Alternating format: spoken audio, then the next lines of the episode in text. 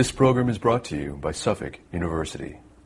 Please visit us on the web at www.suffolk.edu. My name is Sam Pedakowski, and I'm with the law firm of Sunstein, Kann, Murphy, and Timbers here in Boston. I'm going to discuss the case of Stanford v. Roche, which the Supreme Court has agreed to hear this term on appeal from the Federal Circuit.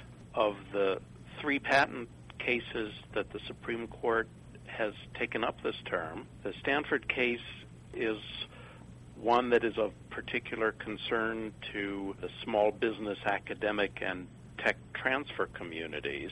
The basic issue at this point in the Stanford v. Roche case is interpreting the patent ownership rights given to universities and small federal contractors and grant recipients under the Bayh-Dole Act and whether those rights can be trumped by individual inventorship rights of the inventors themselves. The Bayh-Dole Act, which just turned 30 years old, gives government contractors that are either non-profit entities or small businesses, it gives them the right to elect title to inventions that are made under government funding. The issue before the court is whether the Bayh-Dole Act assures that rights derived from government sponsored research always flow to the university that receives a government research grant or contract if they elect to receive those rights, uh, or whether the provisions of the Bayh-Dole Act can be trumped by the individual rights of one or more inventors. And the Bayh-Dole Act is not clear on its statutory face as to how it would work in a case such as the one presented in this case, where one of the inventors has made another assignment of his or her rights. Under U.S. law, invention rights derive from the personal rights of the inventor. And in that sense, U.S. law is different from the law of other jurisdictions. And U.S. patents issue in the name of their inventors rather than of the entity for whom the inventors work. Inventors typically, a large percentage of the time, will assign their rights to the employing entity. They're required to do so either because they have a contract with their employer or by operation of common law, so called shop rights.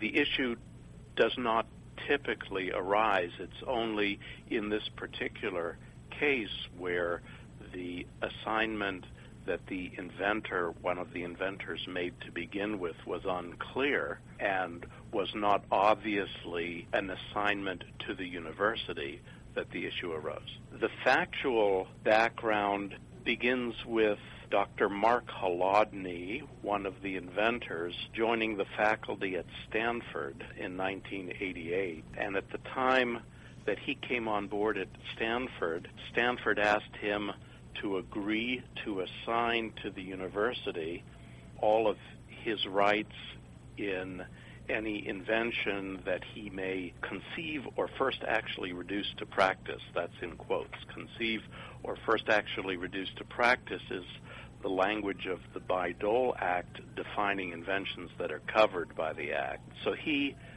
agreed that he would assign any of his inventions going forward that were funded by the NIH under a funding program that they had with Stanford at the time. The hitch is that concurrently with his research at Stanford, Dr. Holodniy was also conducting research at Cetus Corporation. That was a collaborative research program with Stanford because Cetus had some technology that Stanford didn't. And when Dr. Holodniy started working for Cetus, they too asked him to sign an agreement. And that agreement said that I will assign and do hereby assign my right, title, and interest in each of my ideas, inventions, and improvements, so that he was in the position, on the one hand, of having agreed to assign his inventions to Stanford, and at the same time to have actually assigned his inventions to Cetus. That's the background. Shortly after that, in the early 90s, Stanford asserted its prerogative under the Bayh-Dole Act to retain patent ownership and filed a patent application where Dr. Holodniy was one of the inventors. Two other facts here are important. One is that Stanford had a side agreement with Cetus where they agreed to license Cetus to any Stanford technology that was created as a result of access to Cetus materials. And the second important fact is that Cetus sold its PCR business.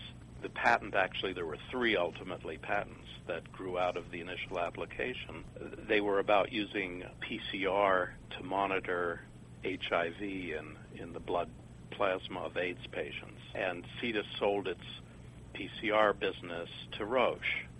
So this all happened by 1991. In 2005, Stanford sued Roche for infringing the three PCR patents that it issued by then. And that now begins the procedural history. When the infringement claim was first asserted in the Northern District of California, Roche raised a number of defenses, one being invalidity on grounds of obviousness, and one being that it should properly have owned the patent because it was successor in interest to Cetus, to whom Dr. Holodniy had assigned his rights. And the district court in California held that Roche's claim to actual title was barred by the statute of limitations under California law.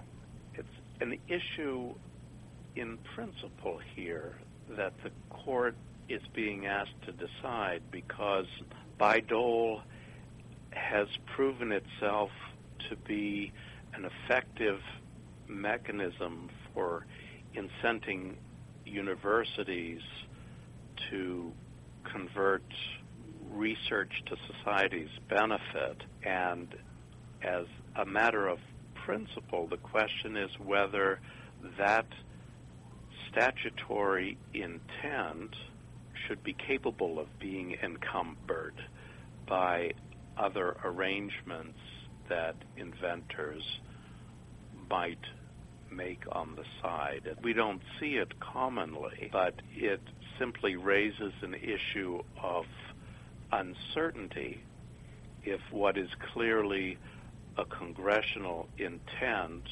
would be prone to being overturned by contractual considerations other than those that the university intends. It's an interesting case among the three patent cases that the Supreme Court has taken on for this term in that it clearly evinces a respect for the significance of patents in the economy to achieve societal ends.